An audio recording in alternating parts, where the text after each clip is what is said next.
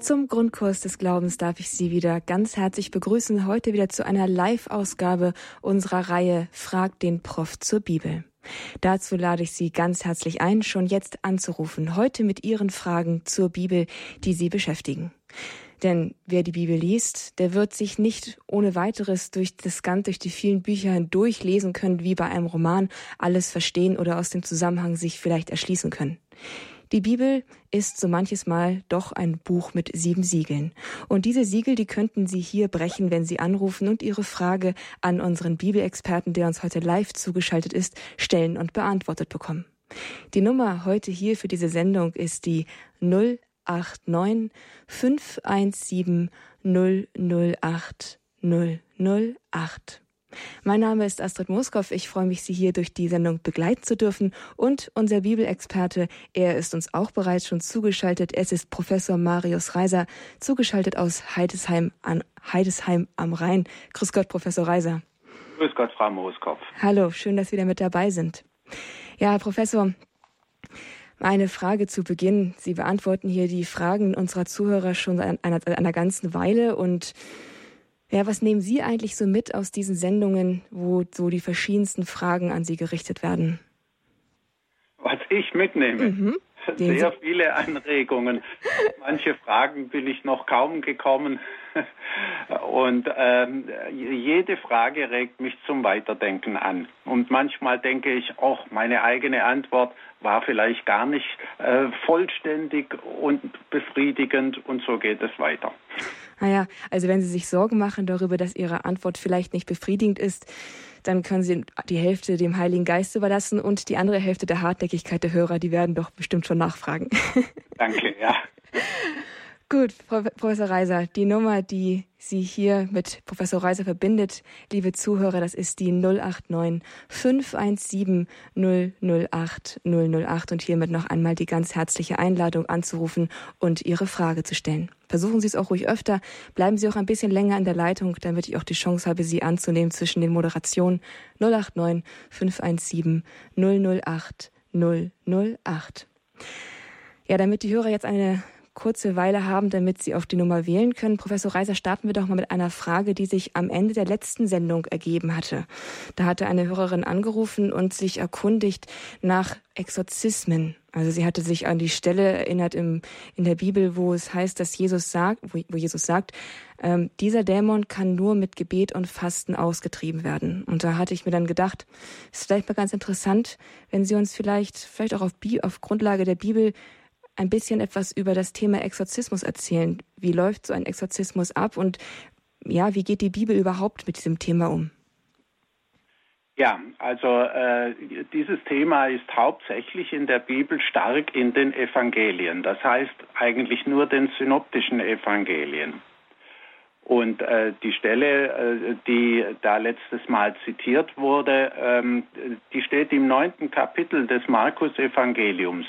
Und in diesem Fall können wir sogar die Krankheit bestimmen, äh, an der äh, der Sohn dieses äh, Mannes äh, litt.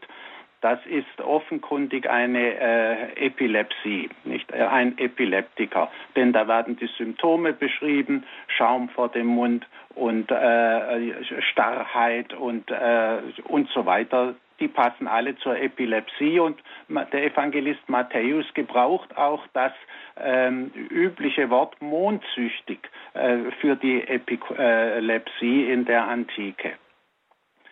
Ähm, wir haben es also mit äh, Geisteskranken zu tun und schweren Krankheiten, die wir heute eher als äh, Hirnkrankheiten äh, betrachten würden. In der Antike aber ging man davon aus, dass ähm, Geisteskrankheiten dieser Art, dass die von Dämonen ähm, be äh, bewirkt sind.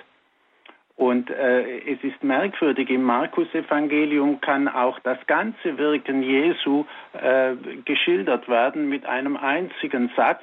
Äh, Jesus äh, verkündete das Reich Gottes und er trieb die Dämonen aus. Ähm, da müssen wir uns auch klar machen, in der Antike gab es keine Krankenhäuser und Spitäler und schon gar keine spezialisierte Psychiatrie oder so etwas. Das heißt, äh, die äh, Geisteskranken mehr oder weniger schwer äh, betroffen die äh, waren überall in der Öffentlichkeit zu sehen, die waren in den Familien und in den Dörfern und wo Jesus hinkommt, sind solche Kranken. Im Übrigen war das noch zum Teil bis ins 19. Jahrhundert äh, bei uns auch so. Äh, und äh, Jesus hat eben mit seiner äh, charismatischen Persönlichkeit und seiner Wunderkraft solche Leute geheilt und sah das als Zeichen dafür, dass das Reich Gottes gekommen ist. Heute ist es so, grundsätzlich kann jeder Priester einen Exorzismus vornehmen.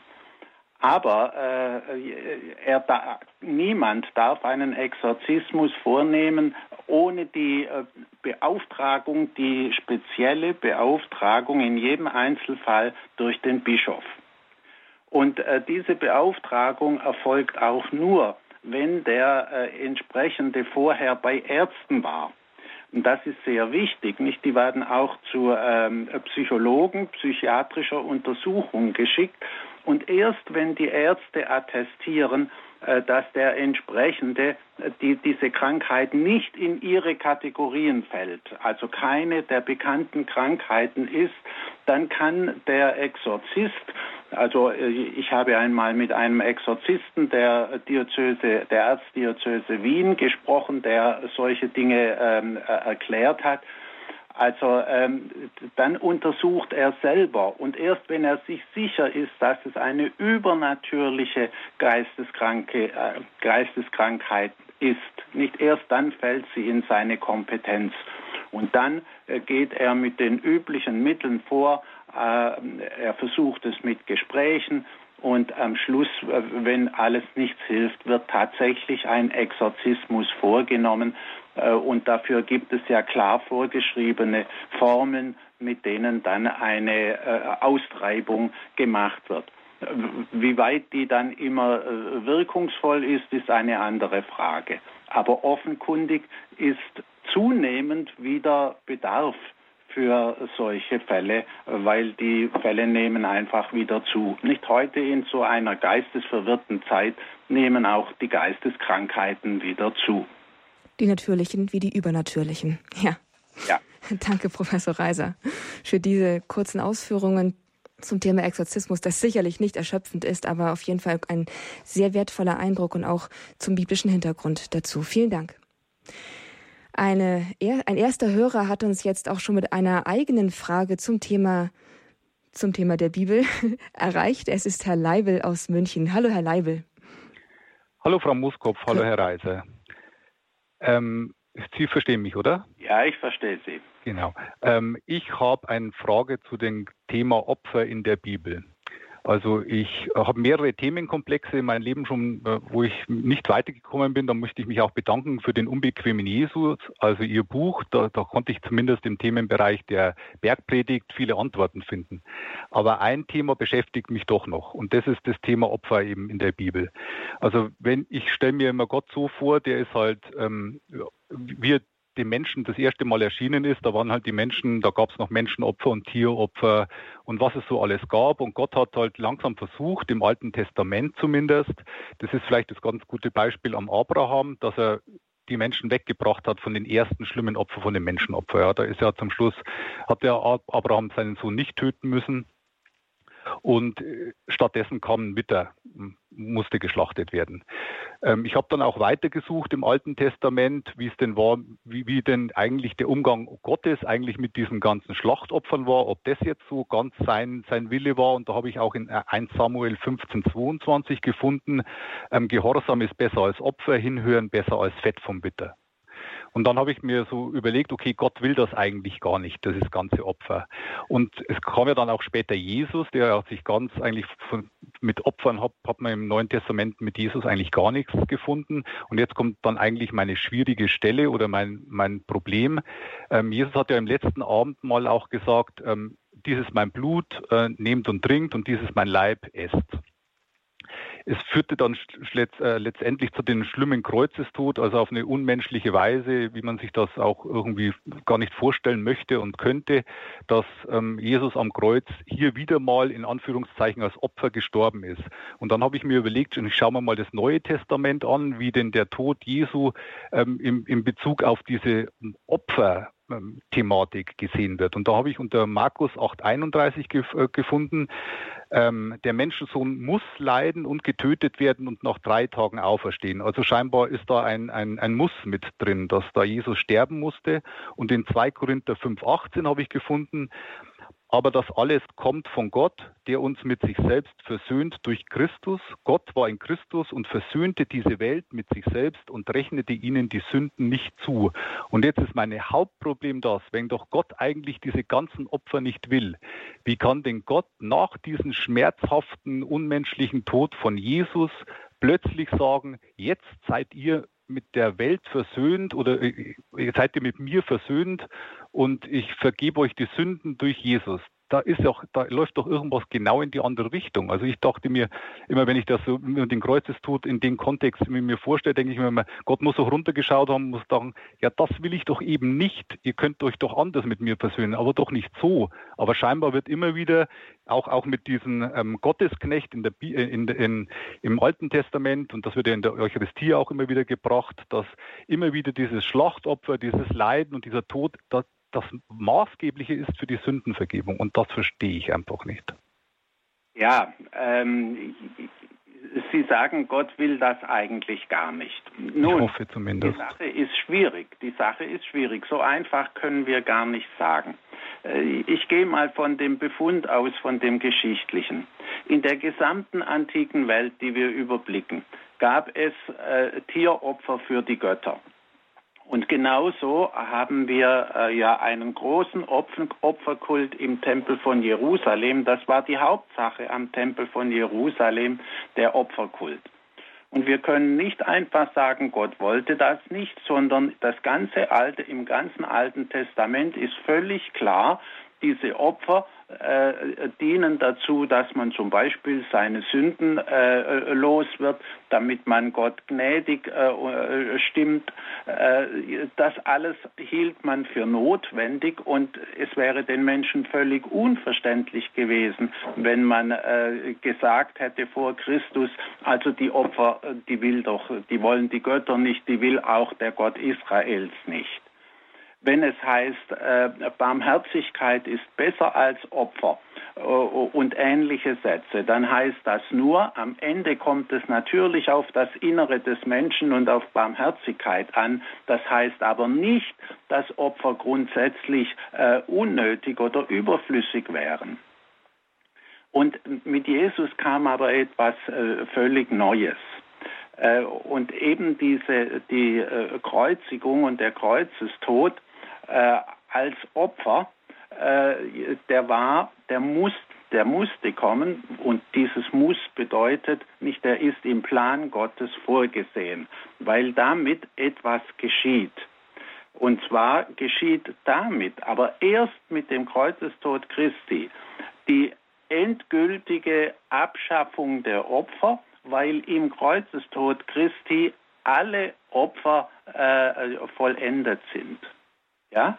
Und äh, es ist ein, eine geschichtliche Tatsache, dass äh, seit dem Kreuz Christi haben die Christen nie wieder Opfer dargebracht und äh, immer gesagt, das Opfer Christi genügt, genügt für alle Sünden.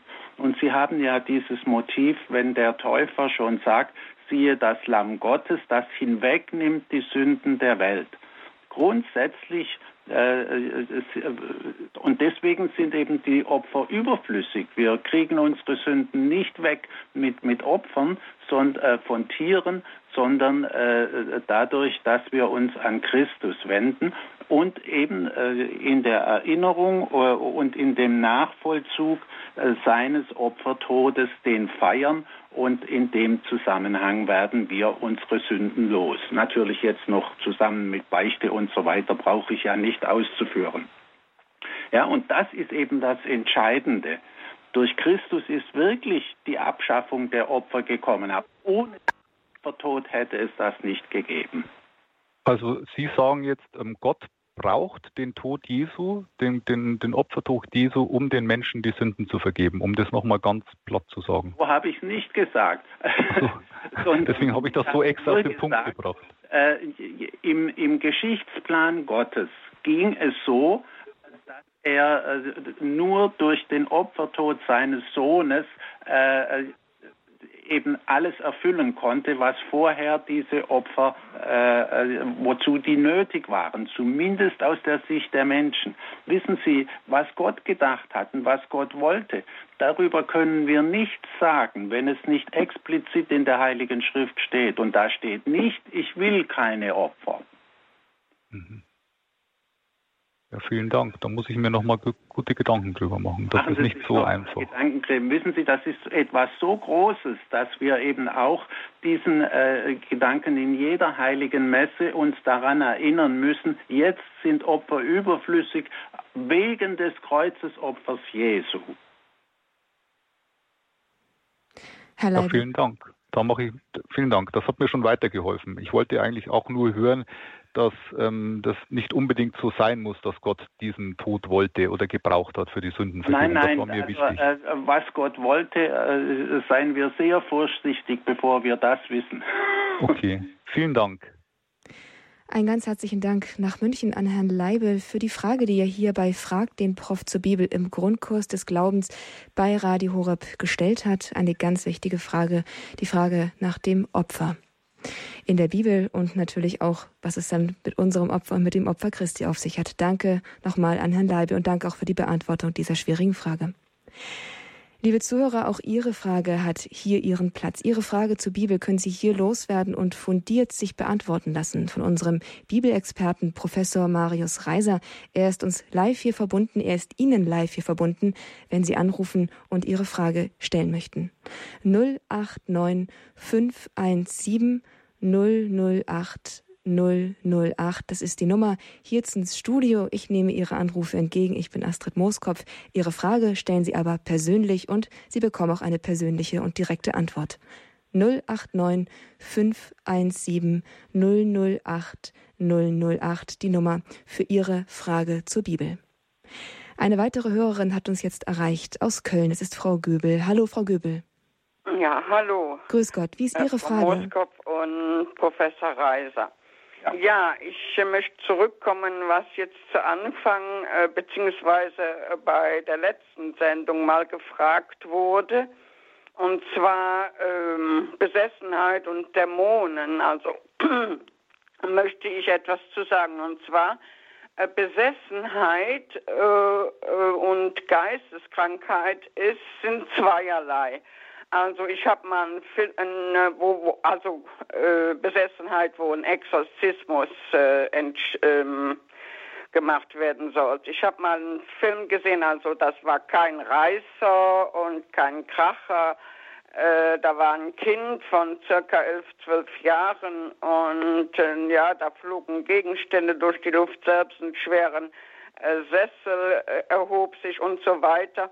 Und als der Film zu Ende war, war da eine Schrift äh, dieser Jungen, also es hatte sich ein Geistlicher darum gekümmert, ein Priester, und er hat den äh, äh, gerettet, ich, äh, als, es, als das Kind sich umbringen wollte. Äh, und ähm, also da stand dann nachher, das Kind war dann äh, geheilt und ist erwachsen jetzt und äh, hat äh, eine Familie, Frau und Kinder. Und also das war wahre Begebenheit.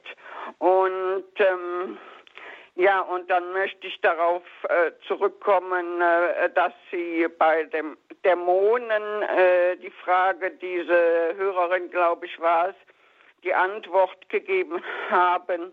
Also was in der Bibel mit Dämonen bezeichnet wäre, wären Geisteskrankheiten. Da muss ich Ihnen widersprechen. Also ich nenne an dieser Stelle jetzt zwei Beispiele, ähm, äh, wo das nicht der Fall ist.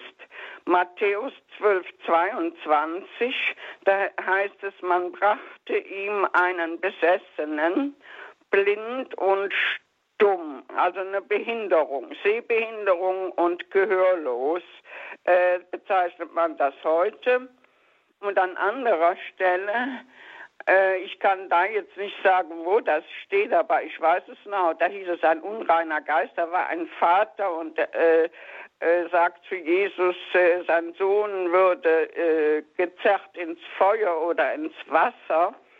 Und da habe ich vor Jahren schon praktisch gewusst, dass, das, äh, dass es sich da um Epilepsie handelt. Denn ich hatte in der Grundschule äh, in der Klasse einen Jungen, der bekam gelegentlich Anfälle im Unterricht und der musste unterbrochen werden für einige Minuten. Und später, als ich äh, knapp unter 30 oder 30 war, da äh, war ich in einer ähm, Einrichtung, äh, wo man Fallblätter zusammengelegt hat und so weiter. Und da war eine Frau, die bekam plötzlich auch so einen äh, epileptischen Anfall und was, das Einzige, was man da machen kann und tun kann, ist darauf achten, dass sie sich den Kopf nicht stoßen. Also Frau sich Göbel? trampeln, schlagen um sich und man muss gucken, dass Frau sie Göbel? sich nicht verletzen. Frau Göbel, ähm, und, Frau Göbel, äh, Frau Göbel, würden Sie vielleicht dem Professor kurz eine Möglichkeit geben, zu reagieren auf Ihre Äußerungen? Denn wenn ich das jetzt richtig verstanden habe, möchten Sie das, äh, möchten Sie gerne Krankheiten und Besessenheit auch in der Bibel unterschieden wissen. Herr Professor, was sagen Sie darauf? Ja, natürlich. Ich habe nicht gesagt, dass jede Besessenheit eine Geisteskrankheit ist. Äh, äh nicht jede Geisteskrankheit ist Besessenheit. Deswegen muss ja auch äh, äh heute, bevor äh, ein Exorzismus vorgenommen wird, äh, eindeutig feststellen, dass es sich nicht um eine normale Krankheit handelt. Die Sache mit dem epileptischen Knaben habe ich ja vorher selber erwähnt.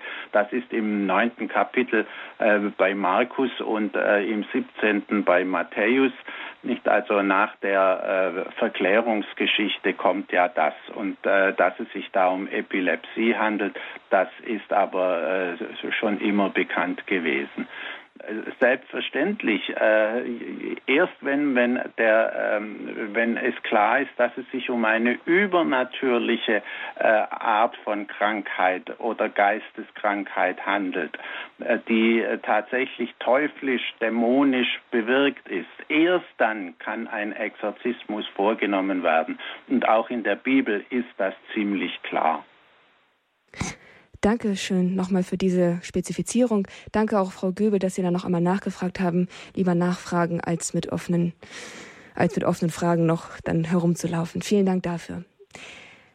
Auch Ihre Frage, liebe Zuhörer, die Sie jetzt noch stumm am, Tele am, am, äh, am Radio sitzen, ist hier am Platz.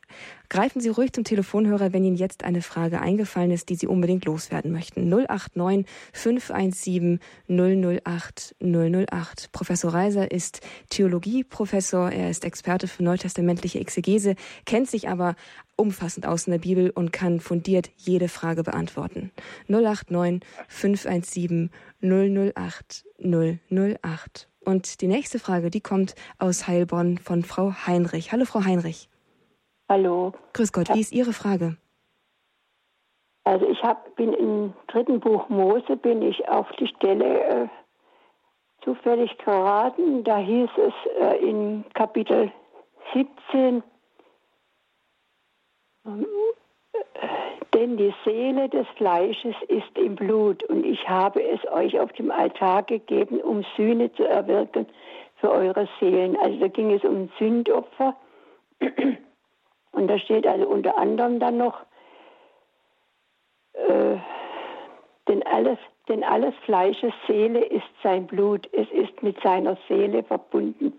Also äh, ich habe das so verstanden, dass die, dass, äh, die Seele im Blut ist. Also das habe ich noch nie vorher gehört. Und dann dürfte, es wurde also auch verboten, Blut zu essen oder zu trinken. Und da hätte ich eine Frage, wie das also, wann das dieses äh, Verbot aufgehoben wurde. Also ich habe das noch gar nie gehört. Ja, die Sache ist so. Äh, es ist, was Sie zitiert haben, meines Wissens die einzige Stelle, wo das auch explizit so gesagt wird, nicht, dass äh, die Seele im Blut ist. Aber wir müssen aufpassen. Wir haben es hier mit äh, einem hebräischen Text zu tun und das Wort, das wir eben gewöhnlich mit Seele übersetzen, das ist mit Seele zwar gut übersetzt, wir haben gar keine andere äh, äh Möglichkeit, äh, um alle zu übersetzen, aber ungenau übersetzt. Schauen Sie, dieses Wort äh, Nefesh bedeutet nicht nur Seele, sondern bedeutet auch Leben. Wie übrigens auch das Wort Psyche, das griechische Wort. Es bedeutet Leben und es bedeutet Seele. Und gemeint ist mit dem Blut nicht, äh, das war die Vorstellung in der Antike, nicht wenn ein Mensch kein Blut mehr hat, dann stirbt er. Und das heißt, äh, im Blut äh, hängt, am Blut hängt es, ähm, im Blut ist das Leben machende und gebende. Und äh, das ist hier zunächst mal gemeint mit Seele. Nicht das, was wir heute uns vorstellen, die äh, Seele, die auch ähm, notwendig ist, damit wir in Ewigkeit weiterleben können nach dem Tod. Das ist äh, ähm, gut, also das ist eine andere Vorstellung und darum geht es nicht. Und äh, im Judentum hat man von dieser Aussage im Alten Testament her gesagt, also äh, dürfen wir Blut nicht essen und hat man eben äh, deswegen auch Blutwurst, solche Dinge waren natürlich verboten. Und äh, da aber auch mit dem Christentum ist auch in diesem Punkt das überwunden worden, weil eben wir einen äh, ausgedehnten Begriff von Seele haben und äh, es ist klar, dass diese Seele nicht an das Blut gebunden ist. Ja, das verstehe ich dann schon. Da habe ich nur eine Frage. Ist also von Sündopfern die Rede in, in den Büchern Mose und dann gab es dann noch ein Webopfer. Unter Webopfer kann ich vorstellen. Ein was für ein Opfer? Ein Sündopfer und ein? Webopfer. Also wie Weben. Ja, also mit Webopfer, das, damit kann ich jetzt nichts verbinden. Äh, das ist aber wahrscheinlich auch eine spezielle Übersetzung. Ein Hebopfer gibt es. Ähm, äh, das sind nur verschiedene Formen, wie die Opfer dargebracht werden und äh, die haben dann auch etwas unterschiedliche Zwecke und Zusammenhänge. Nicht ein Sündopfer ist eben, äh, wenn man bestimmte Sünden hat und äh, die loswerden will, muss man da so ein Opfer darbringen. Ein Hebopfer das äh, heißt nicht, man hebt sozusagen die Gebete des Gläubigen damit äh, wie den Rauch des Opfers gegen den Himmel. Das ist also eher ein Verherrlichungsopfer und hat nichts mit Sünden zu tun. So gibt es verschiedene Sorten von Opfern äh, im Alten Testament, aber da bin ich kein Experte. Gut, alles klar, Herr Professor. Vielen Dank. Bitte. Wiederhören. Wiederhören, Frau Heinrich. Ein Gruß nach Heilbronn und Dank für die Frage. Die Nummer hier für Ihre Antwort, für die Antwort auf Ihre Frage, die ist die 089 517 008 008, liebe Zuhörer. Sie haben eingeschaltet bei Frag den Prof zur Bibel im Grundkurs des Glaubens bei Radio Horeb und Ihre Frage ist uns hier herzlich willkommen. Rufen Sie an unter der 089 517 008 008. Professor Marius Reiser beantwortet hier Fragen zur Bibel, die ihm von den Hörern direkt gestellt werden und hier gibt es keinen Filter dazwischen. Hier werden kommen, hier folgt die Antwort direkt auf die Frage. 089 517 008 008. Diese Nummer hat auch Frau Klonicki aus Bad Stargard im Mecklenburg-Vorpommern gewählt. Grüß Gott. Ja, grüß Gott. Hallo. Herr Professor, ich habe die Frage, können Sie mir erklären den Unterschied zwischen Buße und Sühne? Und dann noch, was, was verstehe ich unter persönlichem Opfer? Ja, also Buße heißt, äh, dass ich äh, für eine Sünde Buße tue. Das heißt, ich nehme etwas auf mir, auf mich, äh, um äh, eine Sünde ähm, ähm, gut zu machen. Das heißt, ich, ich nehme irgendetwas Schwieriges auf mich, zum Beispiel ich bete äh, mehr als sonst eine bestimmte Art von Gebeten, nicht nach der Beichte gibt einem der Priester als Buße meistens ein äh, Gebet oder einige Gebete auf. Früher immer nicht drei Vater unser oder gegrüßet seist du Maria war ganz klassisch, aber inzwischen äh, machen das die Leute auch etwas anders. Also das ist etwas, was der Sündiger auf sich nimmt, um, um sich klar zu werden, was er getan hat und äh, sich zu hindern, das wieder zu tun. Das ist Buße. Und äh, Sühne, das ist die Wirkung äh, einer solchen Buße oder eines Opfers, das man äh, bringt. Äh, und dann äh, wird eben äh, Sühne getan. Das heißt, dass es vor Gott die Sünde nicht mehr gilt und weggewischt ist. Ja, also das ist jetzt sehr grob gesprochen. Äh, ein Dogmatiker wäre, glaube ich, mit meiner Antwort nicht zufrieden, aber ich muss Ihnen ja eine möglichst konkrete geben. Nicht, da, äh, nicht durch Christus und seinen Tod ist Sühne geschehen für alle Sünden, die die Menschen getan haben. Nicht das ist also Sühne. Und dann hatten Sie noch, was war das dritte? Das, was ich als persönliches Opfer unter ja, persönlichem Opfer verstehe. Opfer ist, dass ich äh, etwas äh, Gutes tue und äh, etwas, was mich aber auch etwas kostet, zum Beispiel Geld, aber auch Zeit. Nicht, wenn ich Zeit investiere, um jemand etwas Gutes zu tun, dann ist das ein Opfer. Und, äh, und so können Sie, muss man das sehr weit fassen. Das ist ein sehr großer Begriff und das ist ein sehr wesentlicher Begriff. Man kann eigentlich nicht Christ sein, wenn man nicht bereit ist zu opfern äh, im Dienst äh, für äh, die Mitmenschen. Mhm. Ja. Und kann ich nur kurz noch fragen, äh, Gott hat doch mit jedem Menschen einen Plan. Und durch mein eigenes Zutun kann ich doch dazu beitragen, dass das so wird, wie es soll. Und durch mein Verhalten kann ich mich ganz anders verhalten. Aber welchen Einfluss hat denn mein Verhalten, wenn Gott es mit mir vorhat? Kann ich doch nichts dagegen tun. Sehen Sie, da rühren Sie an ein ganz äh, klassisches äh, Problem, das wir mit der reinen Logik nicht lösen können. Mhm. Gott hat einen Plan. Das heißt aber nicht, dass alles, was ich tue, von Gott prädestiniert ist, schon nicht festgelegt ist und jetzt tut er das und jetzt tut er das und jetzt tut er das. Ja, dann hätte ich ja keinen freien Willen mehr, könnte mich nicht entscheiden so oder so. Aber zum christlichen Menschenbild gehört, dass ich auch ganz frei bin. Und trotzdem ist es nicht, und äh, jetzt ist noch Folgendes ein, äh, ein Ansatz. Also ich bin völlig frei zu tun, äh, was ich will. Aber ich weiß, dass Gott äh, mir etwas für mein Leben aufgegeben hat. Jeder Mensch hat eine Sendung und einen ganz bestimmten Auftrag. Und wenn er diesen Auftrag nicht erfüllt, äh, dann fehlt etwas am Glück der Welt. So, und nun äh, ist eben unsere Aufgabe herauszufinden, mit Hilfe von Gebeten und Aufmerksamkeit äh, und dem Gewissen vor allem, was ist meine Aufgabe. Auf jeden Fall wird uns diese Aufgabe nach dem Tod genannt werden. Und dann ist es ziemlich blöd, wenn rauskommt, ich habe die Aufgabe nicht erkennt, erkannt oder ich habe sie erkannt und habe sie aber bewusst nicht erfüllt. Ja, das ist dann ganz blöd. Mhm. Und äh, also jedenfalls müssen wir irgendwie zusammenbringen. Gott hat einen Plan für uns und für jeden Menschen einen Auftrag. Jeder hat seinen Ort und Stelle in der Welt und er muss das herausfinden und nach Möglichkeit diesen Auftrag so gut erfüllen, wie er kann.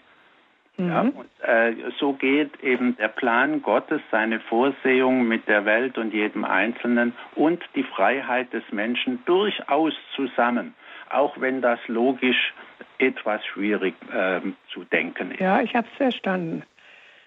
Ja, danke ich Ihnen vielmals. Bitte. Danke auch Ihnen für diese Frage, Frau Klonicki.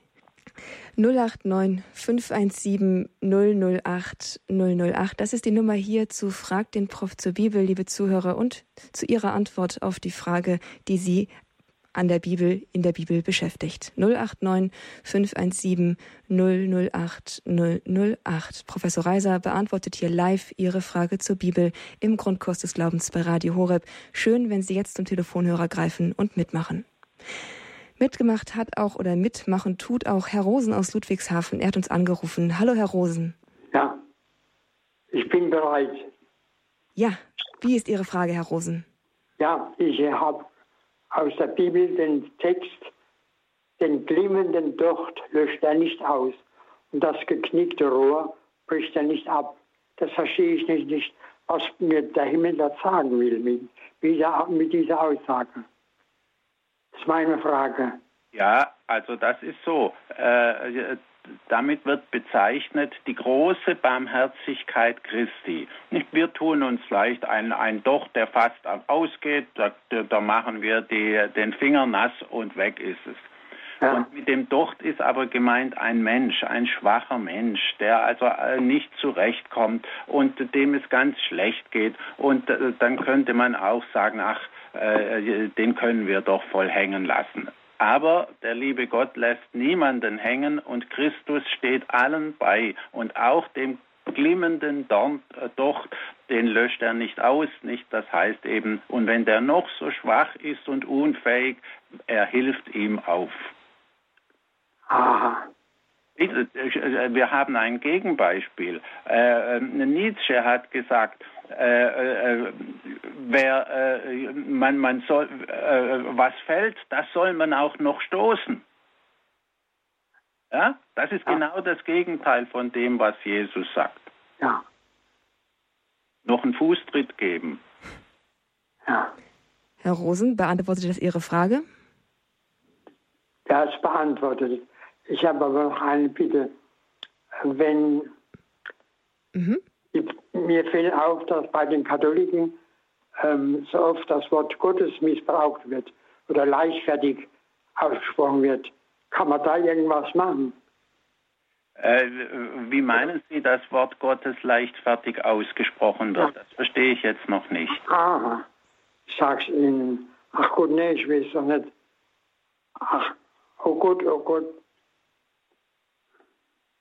Sie meinen diese Aussprüche, mein Gott, und diese, wenn, man, wenn man halt irgendwie so gedankenlose Floskeln verwendet. Ah, so. Ja, ja. Also, äh, jeder, jeder Schwabe statt, äh, wird, jeder, wird immer wieder sagen, Jesus Gott. Und damit meint er Jesus Gott. Und da denkt er sich nicht viel dabei. Überhaupt also, nichts. Überhaupt nichts denkt Überhaupt nichts. Es ist eine Floskel, die. Haben Sie, da haben Sie ganz recht. Aber das ist so menschlich und so natürlich, das würde ich nicht so hoch hängen. Das würde ich nicht so hoch hängen, äh, gerade weil er sich gar nichts dabei denkt. nutzt eben äh, in solchen Fällen doch lieber heilige Namen, als dass er äh, einen Fluch ausspricht. Das ist der Ersatz für einen Fluch. Und insofern ist es schon etwas Gutes. Wissen Sie mal, die Heiden, die haben geflucht. Das Blaue vom Himmel runter. Ja, und ich meine, die alten Schriften gucken, das Fluchen war ganz furchtbar. Deswegen wird es ja in den zehn Geboten auch extra verboten.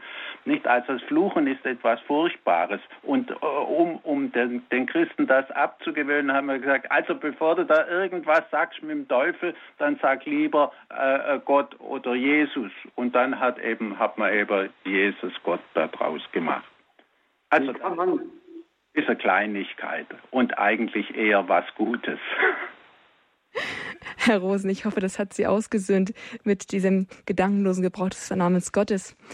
Danke für Ihre Frage und für Ihren Anruf und auch Ihr Anruf, lieber Zuhörer, liebe Zuhörerin, die Sie jetzt vielleicht noch ein bisschen scheu vor dem Telefon sitzen und sich nicht trauen, der ist hier gefragt. Ihre Frage ist hier wichtig. 089 517 008 008. Das ist die Nummer, mit der Sie Ihre Frage loswerden. Und ich pflege zu sagen, äh, Sie stellen diese Frage nicht nur für sich alleine. Wenn Sie diese Frage haben, gibt es bestimmt zig andere, die sich, die Sie auch beschäftigt und die sich nicht trauen anzurufen. Also rufen Sie für denjenigen, für diejenigen an, die sich auch nicht trauen anzurufen und stellen Sie die Frage. Die Antwort hilft vielen weiter, nicht nur Ihnen. Und getraut hat sich jetzt auch ein Herr aus Thüringen. Es ist Herr, Herr Meier. Hallo, Herr Meier, grüße Sie. Hallo, grüße Sie auch. Wie ist Ihre Frage? Es geht darum praktisch, ich bin seit 79 Christ und höre so viel von Vergebung, aber ich erlebe so viel Böses. Andererseits heißt, das Böse ist der einzige Feind, den wir hassen dürfen, sogar sollen. Diese Frage zerreißt mich regelrecht. Ich habe Sie jetzt akustisch nicht ganz verstanden. Können Sie das nochmal wiederholen? Ich bin seit 1979 Christ. Erlebe mit Jesus auch Wunder, weil ich ein reines Herz habe. Bei mir gibt es kein Luch und Tuch. Es ist alles wunderbar mit meinem Freund Jesus. Aber mit den Menschen wird es immer schlimmer. Und äh, da heißt es doch, wir sollen vergeben. Im Evangeliumsrundfunk, den ich auch oft höre, sogar Leute, die vergeben haben, wenn der Mann umgebracht worden ist. Ich weiß nicht, wie die das ja. können. Und das heißt doch auch, lassen Sie mich noch eine noch sagen, das heißt doch aber auch, das Böse ist der einzige Feind, den wir hassen dürfen, sogar sollen. Und die Frage zerreißt mich. Ja, ähm, schauen Sie, im Alten Testament ist von Vergebung keine große äh, Rede. Vergeben tut Gott, ja, das ist im Alten Testament klar. Aber dass ich meinem Nächsten vergeben muss, das werden Sie äh, nicht finden im Alten Testament. Und genauso wenig finden Sie es bei den Heiden äh, äh im, in der vorchristlichen Zeit. Das Vergeben und dass man dem Nächsten vergeben soll, und zwar alles vergeben soll, bis hin zur Feindesliebe, das ist erst durch Jesus in die Welt gekommen. Und äh, alle Nichtchristen sagen dann dazu, das ist rein unmöglich, das kann gar niemand äh, und das ist ganz äh, weltfremd, dieses Gebot Jesu. Äh, und dann haben sie grundsätzlich recht, aber derjenige, der an äh, Jesus als seinen Herrn glaubt, der vermag es mit seiner Gnade.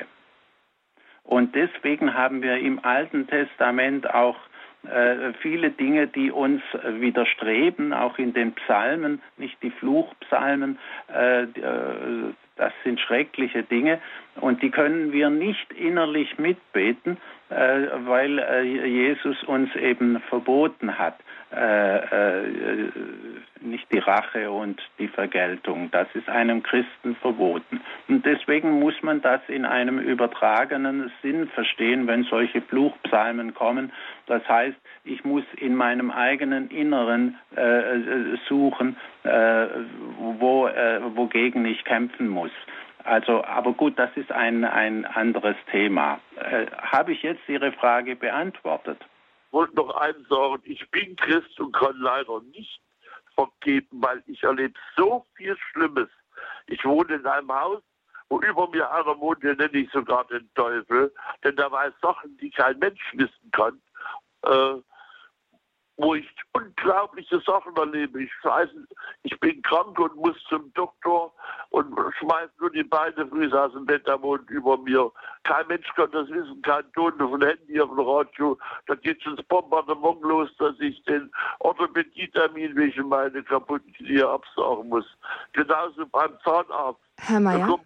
Herr ja. Mayer, ist Ihre Frage beantwortet von Herrn Professor Reiser? Das ich sage noch was dazu. Ich okay. sage noch was dazu. Äh, ich kann, ich kann Sie vollständig verstehen.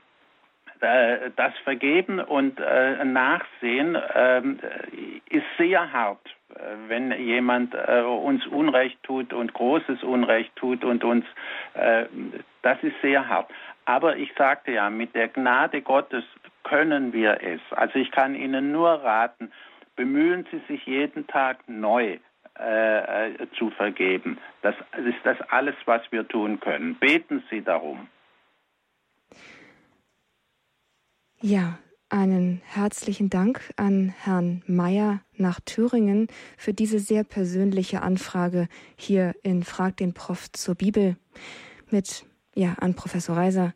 Sie hören, hier geht's zwar eigentlich um die Bibel, aber die Bibel geht eben auch ganz ins persönliche Leben rein, betrifft unser Glaubensleben sehr direkt und hat also auch mit unseren Sorgen und Schwierigkeiten und Herausforderungen im Glauben ganz viel zu tun. Dennoch ist es doch, dennoch ist es hier der Schwerpunkt auf Fragen zur Bibel, liebe Zuhörer. Rufen Sie an, wenn Sie eine Frage zur Bibel haben, wenn Sie bei der Bibellektüre auf Unklarheiten gestoßen sind, die Sie beschäftigen, Widersprüche, scheinbare Widersprüche, dann können Sie sie hier vorlegen und vielleicht klären lassen unter der 089 517 008 008 steht Ihnen Professor Marius Reiser für Ihre Frage zur Bibel zur Verfügung. Er beantwortet sie hier live und persönlich. Und jetzt darf ich auf Sendung Frau Lederer aus München begrüßen. Hallo, Frau Lederer. Ja, grüße Gott. Ich freue mich, dass ich drankomme. Ich habe folgende Frage. Es geht um das persönliche Gespräch, also die Versuchung Jesus, äh, Jesu in der Wüste. Wie soll man denn das verstehen? Woher weiß man die Worte, die da gesprochen wurden zwischen Teufel und Jesus? Wer, wer hat das gehört? Hat das Jesus jemandem erzählt? Wie soll ich das verstehen? Ähm, Wenn der Teufel ihn versucht. ja, ja, das ist, das ist eine knifflige Frage. Also es ist so, wenn äh, es muss von Jesus selber kommen, wenn es genau so äh, abgelaufen ist, wie es in der Heiligen Schrift steht. Aber schauen Sie, die Evangelisten, äh, die referieren nicht einfach das, was gewesen ist, sondern die, Refer äh, die, Evangelisten schreiben die Geschichten so, dass man etwas Wesentliches an Jesus und an, seiner, äh, an seinem Charakter und an dem, was er für uns getan hat, dass man das richtig versteht. Ja, das kann ich gut nachvollziehen. So. Ja. Mhm. Das Leben Jesu war ein einziger Kampf gegen den Teufel und seinen Anhang, die Dämonen. So, und bevor Jesus zur Taufe kommt, wird er sozusagen im Evangelium vorgestellt. Und dann kommen die drei Versuchungen. Und jede Versuchung geht so nicht. Also der Teufel stellt eine Frage und Jesus antwortet mit einem Zitat aus dem Buch Deuteronomium. Ja, und dann ist der Teufel jedes Mal geschlagen.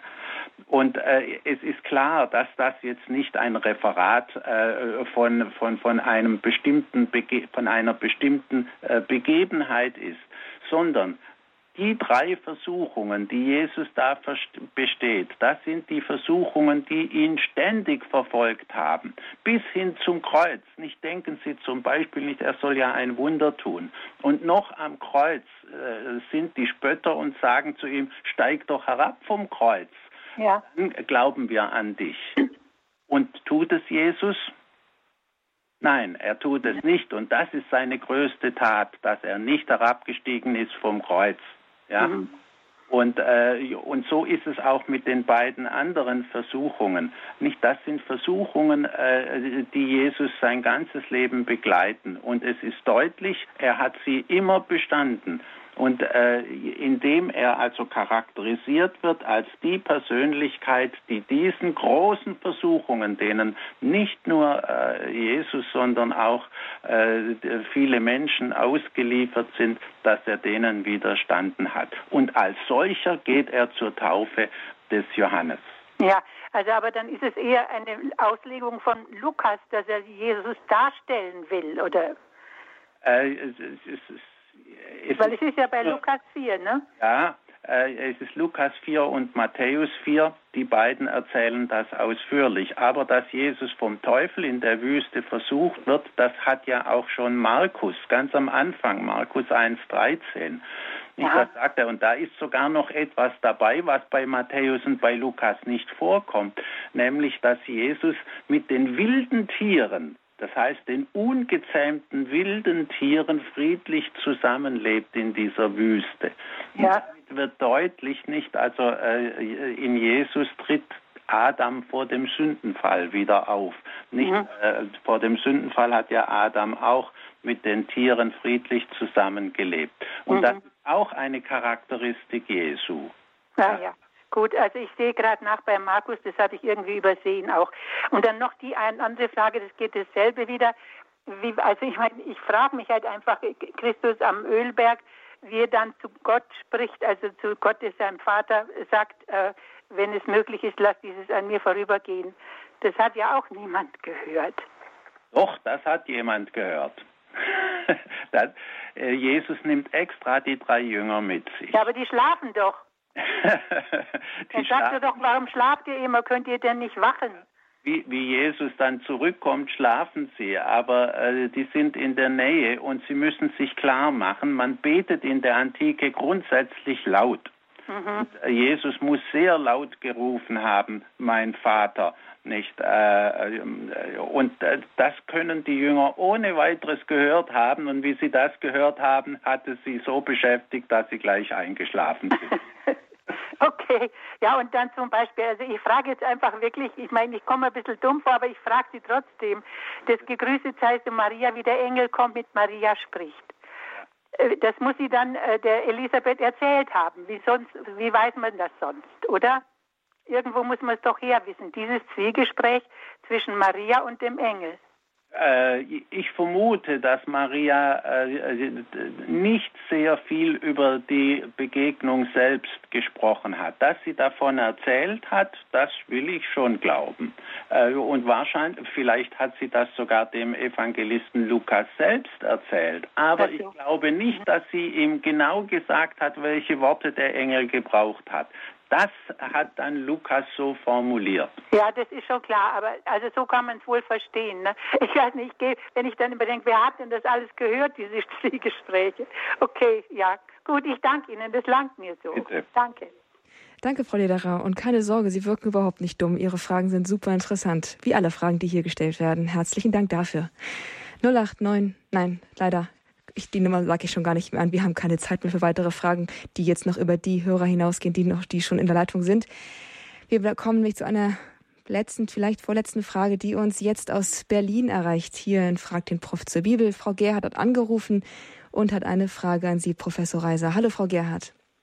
Danke für die Ankündigung. Grüß Gott, Frau Muskopf und Professor Reiser. Ja, der dritte Kreuzweg statt, die dritte Kreuzwegstation, ich habe es gegoogelt, aber jetzt muss ich übers Handy gewöhnen, wenn das an dem grünen Holz geschieht, was wird denn erst an dem dürren geschehen? Also mit den, ja, das steht auch im Lukas-Evangelium, habe ich gegoogelt, aber jetzt habe ich die Stelle nicht mehr vor Augen, ja. Ja, das ist das ist die äh, nicht die dritte, sondern die, die neunte, wenn ich es richtig okay. weiß. Äh, er begegnet Jesus begegnet ja den weinenden Fre Ja, genau.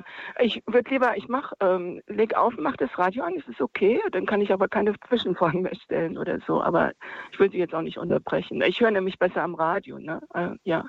Okay. Aber Sie können hier auch mithören, Frau Gerhard, wenn Sie einfach Ja, kann ich, ja dann bleibe ich dran. Gut. Äh, das ist ein, ein Bildwort und äh, es ist äh, schwer zu verstehen, gar nicht so leicht zu verstehen. Nicht, wenn dies ja. am grünen Holz geschieht, was ist gemeint mit dem grünen Holz und was ist gemeint mit dem dürren Holz. Ähm, äh, irgendwie muss es ja Jesus auf sich selber beziehen. Nicht? Und äh, ich würde mal ganz einfach sagen, das grüne Holz, bedenken Sie, äh, Jesus ist äh, 30 Jahre alt, vielleicht 33 äh, Jahre alt in dem Moment, da ist man noch nicht alt. Und wenn man also, mhm. ich würde es jetzt mal ganz platt, aber ich sage wie gesagt extra, es ist eine platte Deutung, die würde lauten, wenn Sie schon mit mir der ich im besten Alter stehe, das tun, äh, um was werden Sie dann tun mit einem, der alt und schwach ist? Ja, mm, ja äh, okay. das ist auch für mich eine zu platte Deutung. Also ja. äh, äh, tun Sie selber noch ein bisschen überlegen und darüber nachdenken. Ja, darüber beten, meditieren, genau. Ich kann ja mal die Friese im St. Petrus ausfragen, wo ich immer hingehe. Oh klar, danke. Da beten wir nämlich immer jeden Freitag den Kreuzweg, seit die ähm, Pfingstzeit auch vorbei ist, immer wieder, ja. Gut, dann, ja, Okay, ich bleibe dran. Dann danke trotzdem. Ja. Danke, Frau Gerhardt, für diese Frage. Und Herr, äh, Herr Professor Reiser, wenn Ihnen eine Deutung einfällt, die oder eingegeben wird, die auch Sie befriedigt, dann teilen Sie doch unbedingt hier in dieser Sendung dann demnächst. Ja, und wir haben für noch Zeit für eine letzte, ganz kurze Frage und die kommt aus München. Angerufen hat Frau Como. Hallo. Die kommt aus München. Äh, Frau Como, können Sie bitte Ihr Radio ausmachen? Nicht mehr mehr. Mein Radio ist aus. So, jetzt geht's. Frau Como, Sie haben angerufen. Wie ist Ihre Frage? Meine Frage ist, äh, der heilige Petrus, da wird es übersetzt, Petrus der Fels, ja. Und beim, wie äh, Saul ähm, dieses äh, Erlebnis hatte äh, und dann der heilige äh, Paulus wurde. Was heißt eigentlich Saulus auf Deutsch? Ähm, Saulus, Saul, das ist der, der, ein klassischer Name aus dem Alten Testament und äh, Sie wissen, der berühmteste Saul ist der König Saul gewesen, der erste König. Und äh, dieser Saul war äh, äh ein, aus dem Stamm Benjamin. Und Paulus sagt ja ausdrücklich selber im Philipperbrief, dass er aus dem Stamm Benjamin stammt. Und deswegen, und er hat den berühmtesten Namen aus dem äh, Stamm Benjamin, Saul. Also da wüsste ich jetzt nicht, was das etymologisch bedeutet. Da kann ich Ihnen nichts sagen. Es ist einfach der Name, äh, der berühmteste. Und dann wollte ich noch wissen, äh, der Stephanus, der Diakon, das war ja der erste Märtyrer. Was heißt eigentlich Stephanus auf Deutsch? Das ist auch so ein Name. Stefan, äh, kann ich Ihnen jetzt auch die Etymologie nicht äh, sagen. Das ist ein normaler Name. Aber Sie hatten ja angefangen mit Petrus, der Fels. Ja. Der, der Petrus, der heißt mit, mit Vornamen Simon. Und ja. dieser Name Fels, der ist ja aramäisch Kephas. Nicht? Und äh, Paulus ja. sagt auch immer Kephas und ge gelegentlich wird er Kephas genannt und eben an der berühmten Stelle, du bist Petrus der Fels, da heißt er dann Petros und von diesem griechischen Wort Petros kommt dann der Name Petrus. Das ist aber ein Übername, ein äh, äh Beiname, den Jesus selbst dem Petrus gegeben hat. Das ist also nicht sein normaler Name. Mhm. Gut, vielen Dank. Danke auch Ihnen, Frau Como, nach München für diese letzte Frage, die Sie uns hier gestellt haben. Und Professor Reiser, Ihnen der, na, der umfassende Dank für die Beantwortung all der Fragen, die hier in dieser Sendung Frag den Prof zur Bibel im Grundkurs des Glaubens bei Radio Horeb heute aufgelaufen sind. Haben Sie ganz herzlichen Dank dafür. Hab mich bemüht. Haben Sie gut gemacht, denke ich zumindest. Hab viel gelernt darüber wieder mal. Dankeschön. Liebe Zuhörer, diese Sendung können Sie, wenn Sie eine Antwort bekommen haben und noch einmal nachhören möchten, weil Sie vielleicht eine ja, etwas nochmal genauer nachhören möchten oder jemandem zeigen die, möchten die Antwort, dann können Sie das gerne tun. In Kürze wird diese Sendung hochgeladen in unserer Mediathek unter www.horab.org. In der Rubrik Kurs Null können Sie sie dann runterladen oder auch mit dem Button Sharing mit Freunden oder Bekannten teilen. Auch als CD könnt ihr diese Sendung bestellen. Rufen Sie einfach bei unserem CD-Dienst an. Die sind wieder ab Montag für Sie da unter der 08328 921 120.